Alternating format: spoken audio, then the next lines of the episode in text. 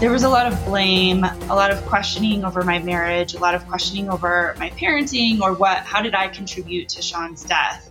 And social media was used a little bit in this to try and demonstrate that I must have had either had something to do with his death or, and, and I'm pretty open. I mean, the note is now off of social media, but Sean did post his note on Facebook, which of course started a whole big um, hustle and bustle of people trying to find me and find him.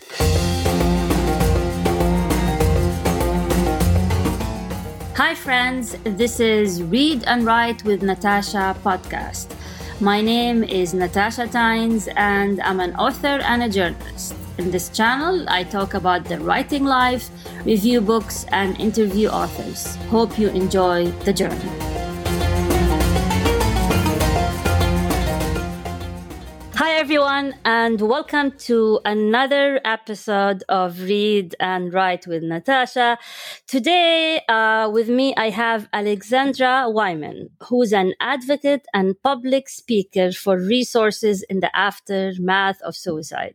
So after she lost her husband to suicide in August of 2020, Alexandra found a need to change the language around suicide and decided to write about it. So her memoir, uh, which I have here, The Suicide Club, uh, What to Do When Someone You Love uh, chooses death is an Amazon bestseller.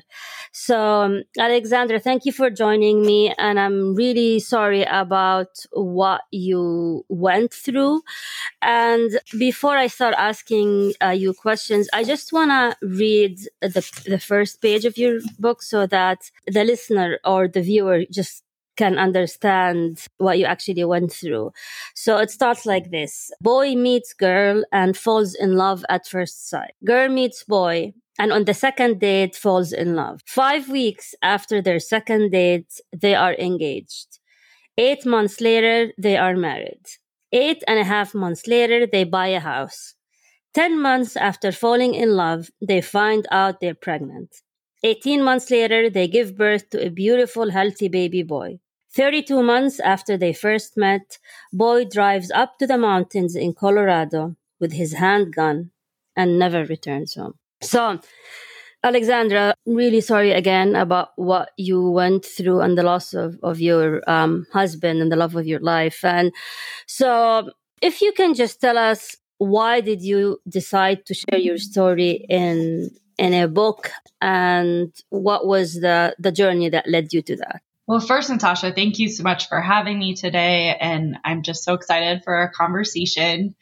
And really, what I found is I've always enjoyed writing, it's been very cathartic for me. And when I started, well, I could say when I started my grief process, but that was a little delayed. Right after Sean passed, I started to recognize that there wasn't anything really available to me to really walk me through the process. And the process is going to be different for every person after such a loss. But I just found that there wasn't, I was like, where's the guide to what to do when someone dies? where's the, where, where's the information of grief is awful or people are going to grieve in different ways or here's how we handle an estate i was i don't even know i thought estate handling is what you do when you're 90 years old i didn't know i'd be doing it in my 30s so i started jotting notes and realized that suicide was impacting way more people than was really known, was really talked about. And I've always been someone that has said, if my experience, if my life experience and lessons I learned can help someone else to not have to feel or deal with what I've had to deal with, then let me do that and support them. So this ended up just coming out of a need of wanting to do exactly that, pay it forward. I had people who did come out and start helping me figure things out. And I wanted to pay it forward and say, maybe I can be another tool to other people. So, what was the writing process for you? How long did it take you to write it? And what kind of emotions did it trigger? Oh, so that's such a good question. No one ever asked me about the emotions. That's so good. Um, so it took, let's see, I think it took about a year for me to fully, a little over a year to fully finish putting everything into a manuscript. And I am not a writer who can sit down. I mean, having a full time job, having my son, managing a home and working through grief is a lot already to manage. So I'm not someone who can sit down every day and dedicate one to two hours and just say, write. So I was a very disorganized writer, I would say, in the fact that I had sticky notes and voice memos, and I would be in my car and write myself an email when notes when I get some inspiration. And then I try and find pockets of time, usually when my son was in bed, or if I could, you know, convince family to take him overnight, and then I would just sit and use that time to really put everything together and, and write it all out. Okay. And oh, and the emotions. the emotions, yeah. Well, yeah. I mean, it was a, such a roller coaster. I mean, there were times that just writing and and going through my process would cause me to have a grief reaction, and I would just need to pause or need to like even write through it a little bit more. I'd you know go and journal and come back, and so it. I mean, grief in general is already a roller coaster, but I did find that after I was able to write, that was part of my process to work through those emotions, and I usually felt really um, aligned and a little bit better after I could actually write. Okay, so did it help you? Write it or did it in a way like did it help you heal the, the process of writing it? Or at you know one point of of of the journey you're just like what am i doing to myself? Why am i reliving the nightmare?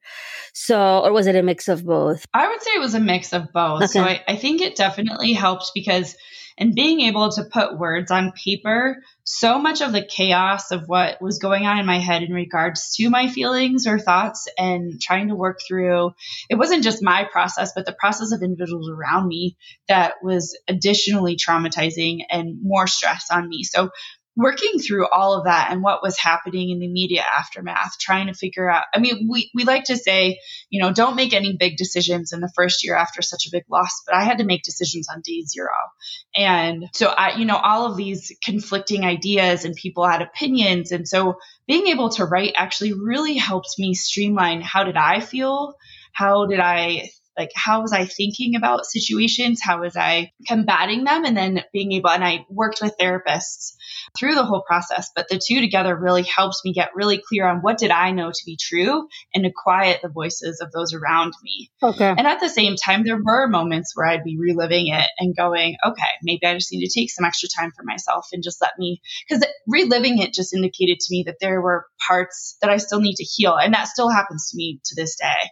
But it just let me know, like, oh, I still need to really work on healing this this part of my reaction to his death. Okay. You mentioned the media. Uh, can you please elaborate on the role of, of the media and, and what happened? Oh, so I had, it wasn't so much through media, it was that social media was used as a way. So after Sean's death, and especially um, with death by suicide, it's just you don't have answers, right? You don't get a chance to go to your person. And so individuals uh, that I was close to before he died, there was a lot of blame, a lot of questioning over my marriage, a lot of questioning over my parenting or what, how did I contribute to Sean's death? Okay.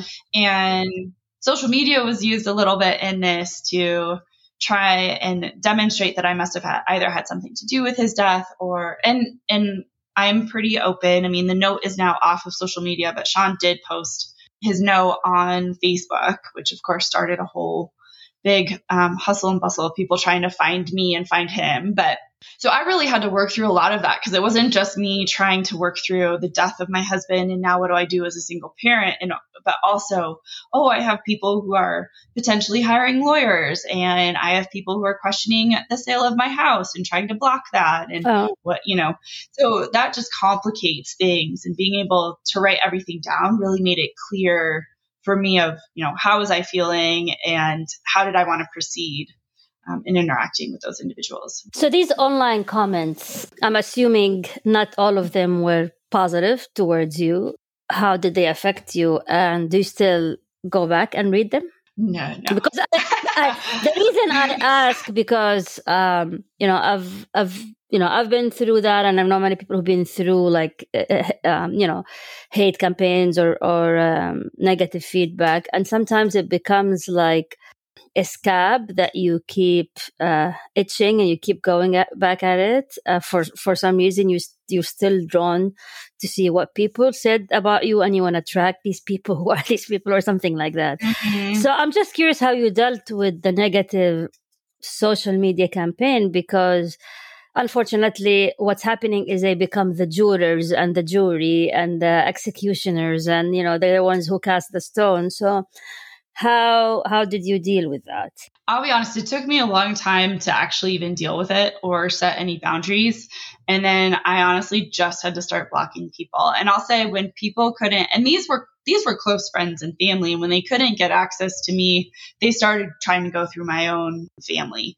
And that and that became a thing. And so I just I just started blocking people. Okay. And I and I understand it's hard because you want to know what people are saying. Yeah. And I would get so sucked into it and start questioning myself. And then I thought, what good is this doing for me? Like I can recognize and understand that this is going to happen, but what what good is it going to do for me to actually read what people are saying or how their, you know, memorials were being set up that where I wasn't invited. You know, there were all these things that were happening and and I just it was so triggering for me that I just couldn't continue continue with that and I guess I kind of did like the you know, ostrich head in the sand kind of thing for a while. Yeah. just this is going to be better for me. So, what was in the note that ma- made, uh, in Sean's note, that made people question you or, or question your motives or blame you? Yeah, I don't know that there was anything. I think it was just he had been married before he married me. And I think a, a, big part of what people were saying is, well, he didn't do this before he met you, but he met you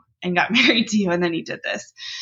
So some somehow it became that there had to have been something that I did or said that pushed him over the edge or that something in our marriage is what caused him to start having suicidal ideation and it took me a long time to work through that if someone is contemplating and I'll be honest Sean never alluded to having any suicidal ideation we had talked about having those dark moments once um, early on in our relationship and he told me he would this was something he would never contemplate so it was never something i had on the radar. And so when it actually happened i mean i was just very shocked by the whole thing. And so i think also just the note being public and then people going wait how do we find him? Like there was this you know is something going on? Do you know trying to to find him at that point in time because as as you read at the beginning of this he did you know drive up into the mountains here in colorado and so i think it just starts this kind of this frenzy of trying to save someone which is exactly what was happening for me but then when you don't have any answers from the person and a, and a life ends so tragically i mean the wife tends to be the first person that people are going to look to and say what'd you do Mm. Would you would you say to him? what'd you do? Mm. And it's and it did take me a long time to to kind of quiet that a little bit and get really solid and grounded in what I knew about the relationship he and I had. Would you be willing to share what the note said for anyone who's uh, listening or uh, watching? Yeah, I don't. I'll be honest. I don't have access to the actual note. I do have it somewhere. Um, essentially, one of the things that he wrote was just that there was so much division and he he was hoping that people would come to a sense of unity and that that was important to him and that he had his own demons that he just couldn't fight and heal before coming to that decision. Mm. And he did have, I do keep there, there was a, a direct blurb to me um, that I do keep private. But okay. I'll say for the most part, the sense and the, the division that happened after after he passed there were individuals who would quote the sense an idea of unity and they would use that and say well you're not here for unity if you're not following what we're asking or what we want from you. Mm. and i was like well that doesn't that doesn't make sense either. But so that's kind of where some of that division came up. Mm. so he he passed away in august 2020 do you think the pandemic had anything to do with this? I do. I think you know i really and again all of this is hypothesis because I'm not in his head. I wasn't in his head.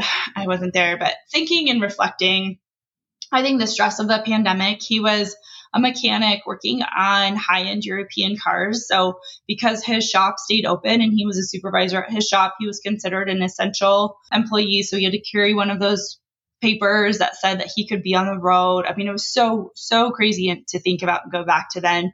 There was stress around the pandemic, even just within our own families. There was stress in his family, stress in my family. Our son was just over one and, you know, having a kid and trying to manage all of that in there, you know, I think essentially what I think happens is that stress just compounds and compounds and compounds. And without having really healthy coping skills or ways to work through that stress or work through what life hands us, it can lead someone to think that the only way to end that emotional and mental pain, because I don't think it's just mental, I definitely think there's a large emotional component to this. Mm. Um, that could get them to a point where they think the only choice they have to end that internal pain is is to end their life and i certainly don't agree with any of that but i can also understand how i mean we i mean that was a big thing was trying to find what coping or what strategies could Sean use to manage some of his stress? Mm. I'm, I'm curious about the title of the book, The Suicide Club. W- why did you use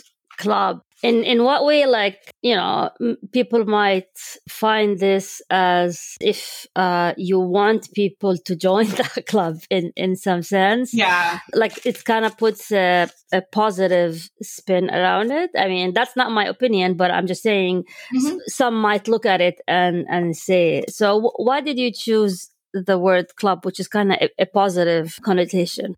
Yeah immediately, so I'll say within three weeks after Sean died, I got a phone call asking if I would be able to talk to someone who just lost her husband to suicide. Uh, the day that he died, I was put in touch with a woman who lost her husband to suicide. And I just, I, there were various titles, and this is the one we landed on. And the reason being is that more people than we know have had loss by suicide. And I do understand that's why I usually recommend, you know, read what comes after the colon or read, you know, yeah. read the back of the book. Yeah. Um, and, but the whole idea is that I really want to empower people to start talking in general about the ups and downs we all have. Yeah. And to recognize how quickly I I literally was in a Lyft and the my Lyft driver just was asking me where I was going. And I mentioned I'm going to a conference to give a presentation about the suicide of my husband. And he was like, Oh, my son died by suicide. Oh. And it just like start like you just find people so randomly. And that's kind of where that club, like we're ne- like, I never asked. And anyone who has a loss like this, you don't ask to be part of this community. I think the suicide community would sound a little worse. Yeah. but but you don't ask to be part of this, but you just end up kind of getting getting a ticket to mm. this organization our club now where now you know what it's like to have someone yeah. die that way. I think in a way it's more of like the suicide survivors club rather than the suicide mm-hmm. club I, I think in a sense yeah so okay so let's talk about the feedback so you published the book what was the feedback the positive and the negative uh, if you got any and as as authors we always get negative as well it's it's, it's part of the the journey mm-hmm. it's, it's part of the gig yeah. yeah. so let's let's start with the positive so how what was the reaction to the book you know i have to say uh, the book was very well received and it was more than i could have ever imagined even publishing a book was more than i could have imagined i didn't know and i kept working with my publisher and kept saying to myself, like, if just one person finds value in this, this is great. And it's been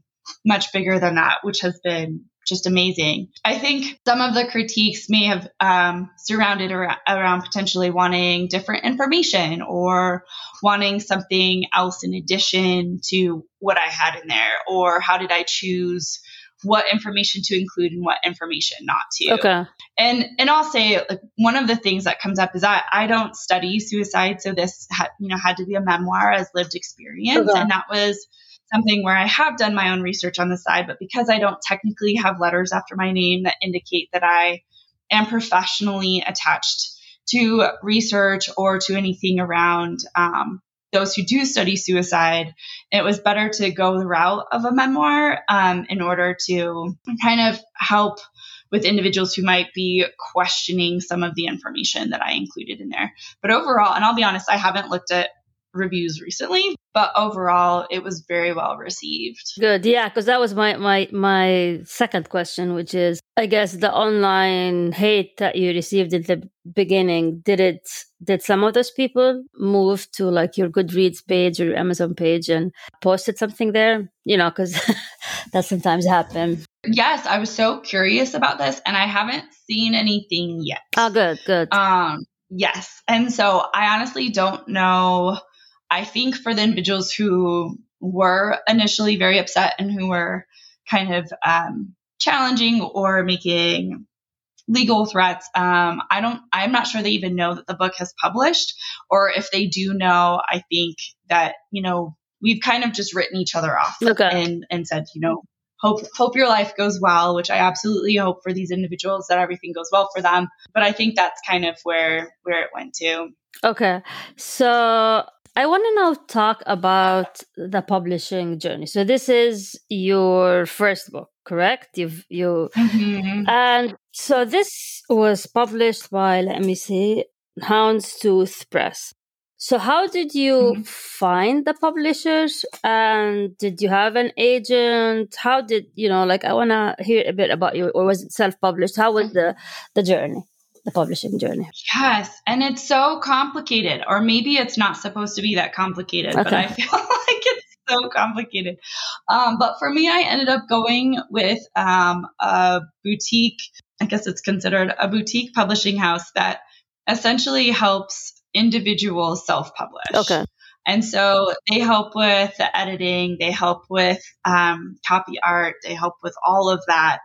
And then can, were able to help me self publish. And that's through Scribe Media. And I initially wasn't sure how to even start a process. I was looking at uh, things about finding a literary agent. How do you find a publisher?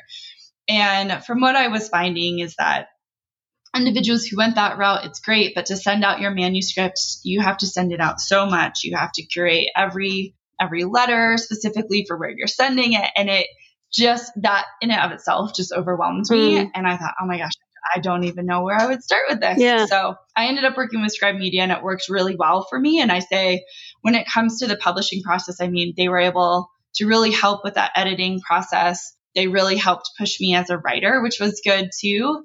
And I would say for anyone who's at this point, you know, find what system is going to work for you because what works for me may not work for another person. What's Scribe Media? I mean, what's the difference between them and the publisher? So basically, you contract, you do, you do a contract with them up front and they help you walk through the process and then they help you publish. And then I get the royalties. Ah, I see. Um, okay. From from publishing. So instead of them taking a cut, then uh, essentially I, you know, c- contracted with them and paid them up front, and then they helped me on the backside with the publishing. Ah, I see. And so they are the ones that found the publisher for you, or how does that work? They have their in-house. They have an in-house publisher. Ah, okay. so House is, is mm-hmm. theirs. Ah, good yeah. to know. Yeah, the reason I get into the weeds is just because a lot of aspiring uh, writers listen to this, so it's good for them to hear the, the different options oh, yeah. as well. And that's how I found them was through a podcast. Yeah. Okay. So I want to talk a bit about marketing. Oh. I know, I know. I uh, many people do not realize who non-authors or new authors that writing the book is one thing and marketing is a is a full time job. is a full time job. Uh, yes. And I just want to know what have you been doing to market it? Um, Mm-hmm. And what worked and what didn't work? Uh huh. So I outsource a lot of my marketing. It's the one thing I consistently tell people like I don't I don't know how to market this. I Social media is a great way to promote and market. And usually, what I tell people is I do really well once I get the connection to someone, okay. but finding that opportunity is the hard. I'm like, just get me in the door. I can do the rest. Yeah. but finding the people yeah. is the hardest part. So, Scribe Media did have an opportunity to help me with marketing. So, I did take them up on that. And so, they helped initially for a few months with marketing the book, finding me with connections either for podcast interviews or for articles and ways to kind of start promoting, excuse me, promoting the book a little bit more. And then um, I did end up switching. And I will say this there is so much, con- I won't say controversy, but a lot of different opinions about how to market or do you use a PR firm or not. And I found that for my lifestyle, I ended up going with another PR firm, and I don't mind saying it's Smith Publicity. And I went with them, and they've been great because, again, it was that idea of how do I branch and increase my portfolio. Yeah. So I've been working not on just podcast interviews like this, but trying to get, um, see if we can get more television opportunities? Are there more print opportunities that are going to have a wider base in order to increase that portfolio to see if I can get um, access to people who have a larger larger audience and essentially just for the for the listeners i mean my goal is is not obviously there can be like some financial gain from this but really my point is how can i get my message out to really start to empower people to have more discussions and feel more vulnerable and open to being able to talk about how life everybody has something that life hands them everybody does like there's i don't know anyone who said like oh my life has been perfect. There's never anything that's impacted me. So being able to get more access to bigger audiences is my hope to start to have more of those difficult conversations. Yeah. So when it comes to social media, what what did you use and what worked? I'm still learning this. Um, so I I'm on LinkedIn, I do Instagram, and I honestly connect my Instagram to my Facebook. Mm. That's an easy thing. And it's really just those three that I would say I use the most. Um, I haven't, I like tried to dabble in TikTok a little bit.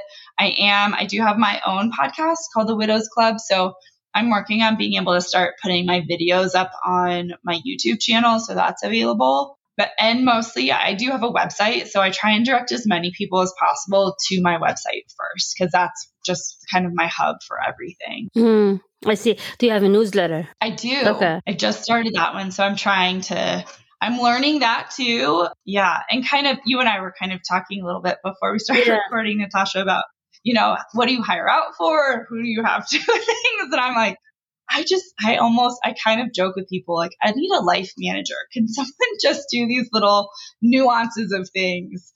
I, I can be really creative and have the ideas, but when it comes to the nitty gritty of like what, how to design a newsletter or what to put in it or how often or what social media, that's where I tend to get overwhelmed. And yeah, many, so. many creators and writers hire virtual assistants and that's, you know, mm-hmm. that's something you, you, you can consider as well. So where do you think you got your most success in terms of, of selling the book? was it podcasts was it mm. and yeah if you look at your book reports uh, if you have access to them where do you think people are finding out about your book mm-hmm.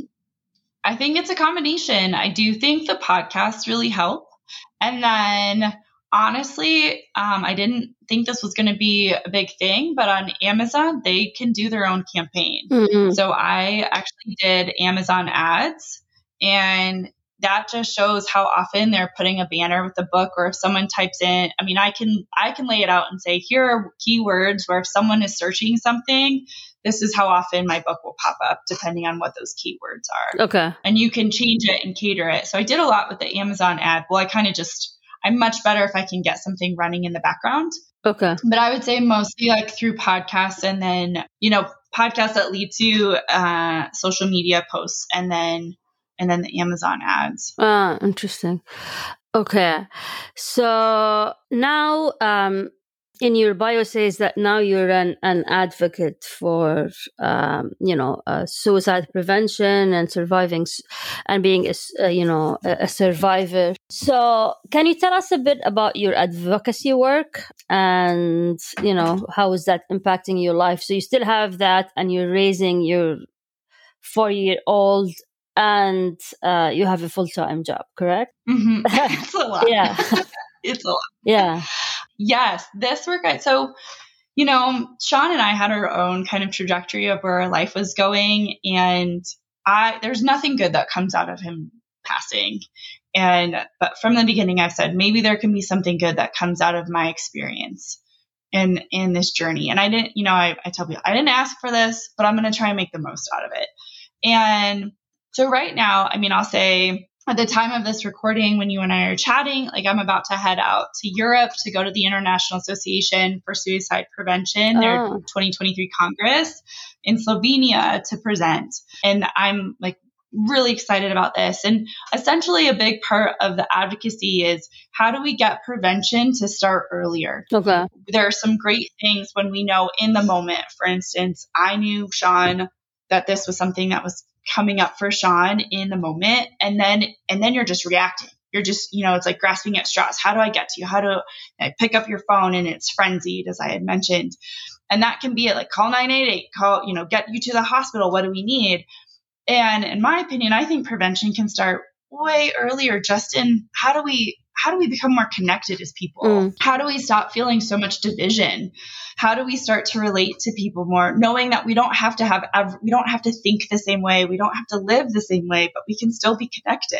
Mm. And having that connection and helping having even starting with children how can they cope with this myriad of emotions we have yeah. that it's like oh it feels so overwhelming so that's part of the advocacy that i am working on in this idea of we need to heal our past to heal our present and really start to find tools and ways that people can spend more time trying to heal from past experiences and recognize any of those messages we get as kids that impact us as adults that maybe don't serve us. And that's really where a lot of my public speaking and advocacy work is coming in. How do we, you know, still continue with this hope and help when people are in the immediacy? But how do we just shift culturally so that we have more connection and feel that we can actually share what is happening for us in our lives. Hmm. So, so how did you get the invite to speak at the conference? Did they find about you on social media, or how did that? No, I had to apply for that one. Ah, okay. So I'm not I'm not yet at the level of invites. I'm hoping that's coming down around the corner. But at, as of right now, yeah, I've mostly been applying to conferences. I spoke at one for childhood grief. Uh, okay. um, I spoke at one for the military behavioral science, their conference that was in Austin, Texas. So uh, okay. I'm hoping that, again, this is more portfolio building mm-hmm. to kind of gain a little bit more clout in that area so that as I'm still gaining momentum that I can potentially start to be invited to speak. What were some of the, let's say, testimonials that you got, like success stories or someone who heard you talk and affected them or read your book um, anything you can share with us? I'd say one of the first ones that came early on that i was surprised was a friend of mine was relaying that her boyfriend had experienced a loss by suicide but just had never talked about it. And by reading my book he felt comfortable even just sharing with his girlfriend how that experience impacted him um, that one I hold on to so much just because it was one of the first ones. Because mm. when you're publishing, and I don't know if you went through this, it's it is a very insecure time.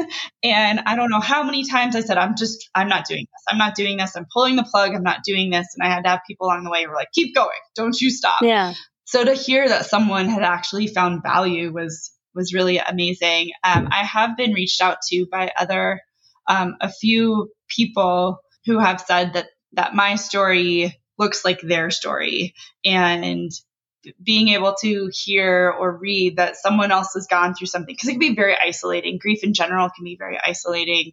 Has really helped. Um, there's three women in particular i'm thinking of who have all found ways to just keep keep moving forward after finding out that others like me have experienced the same thing. And there's just something about that in and of itself kind of creates unity of of finding that there's someone else who went through what you're going through and that you don't have to feel so isolated. So what what does the the future hold for you? What are your your future plans uh, when it comes to publishing or advocacy or? Yeah, so really, what I mean, my goal would be to make the public speaking or to be to have more opportunities like this or like speaking with you in the future and have that be kind of the main thing and be able to pull back from my current full time job. Um, as far as writing, I do have some ideas for kind of a almost like the the the level two or you know like the the sequel to the original memoir of even more lessons I've learned after getting through the first couple years after Sean died. I will say when I decided I was a little bit more open to potentially dating, I started looking up for, you know, single mom, widowed single moms with really small children and dating, and there just isn't much out there.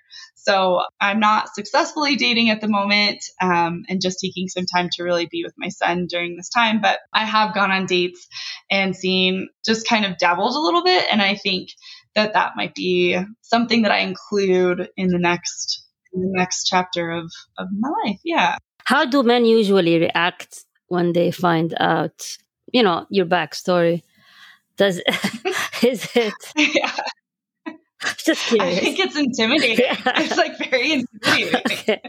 um, because not only, I mean, it's complicated because not only am I like a widowed single mom, but then my husband was a veteran, and uh-huh. so that uh-huh. just adds a layer. And I have I have met um, some gentlemen who are veterans as well, and they, it's just like, you know, it the you just see the facial expression kind of shift and it's like oh there it goes again you know so it is it is a little intimidating that, so. that would be a good book as well to write the dating scene for uh, but yeah I, i'm curious if i should try and just kind of experiment and make it like a funnier book you know just something uh, you know just me trying to go on dates. Uh, yeah. yeah. I mean, yeah. yeah. Or, or if you don't want to like you know, open a Pandora's box, maybe turn it into a fiction. Just make it a. F- I have thought of that yeah. too. yeah. So if anyone criticizes, like, oh, it's just fiction, you know, I, mean, I just made this up. But, yeah. Don't look at my online profiles, but it's pure fiction. Yeah. Yeah. But yeah, so um, Alex has been wonderful. And uh, thank you for uh, taking the time to chat with me and tell us about, you know, the tragedy that you went through. And sorry again about what you went through. Any any final thoughts? And if you can just tell us uh, where you, we can find your book and how how we can reach you. Absolutely. So, for any of the listeners who have dealt with loss or grief, I just first of all want to say you can get you can do it. You can do it. You can get through it. You can keep working. It's a it's a lifelong journey, and um, but you absolutely can work through it. And for anyone who is a budding author or who's contemplating writing, just also do it. We need to hear your voice and your story, and your story is different, even if the topic is the same as someone else. You know, it's not being told from your perspective and from your voice. And I just encourage you to do that because we need to hear from you. Um, and then my website is forwardtojoy.com, all spelled out, forwardtojoy.com. And I'm on Instagram at Forward to Joy and LinkedIn, I think, is also Forward to Joy right now. Or you can look me up as Alexandra Wyman. Great. Thank you very much. And uh, for anyone who's uh, listening or watching, uh, thank you again for spending this half an hour with us. And until we meet again. Thank you for tuning in to Read and Write with Natasha. I'm your host, Natasha Tynes. If today's episode inspired you in any way, please take the time to review the podcast. Remember to subscribe and share this podcast with fellow book lovers. Until next time, happy reading, happy writing.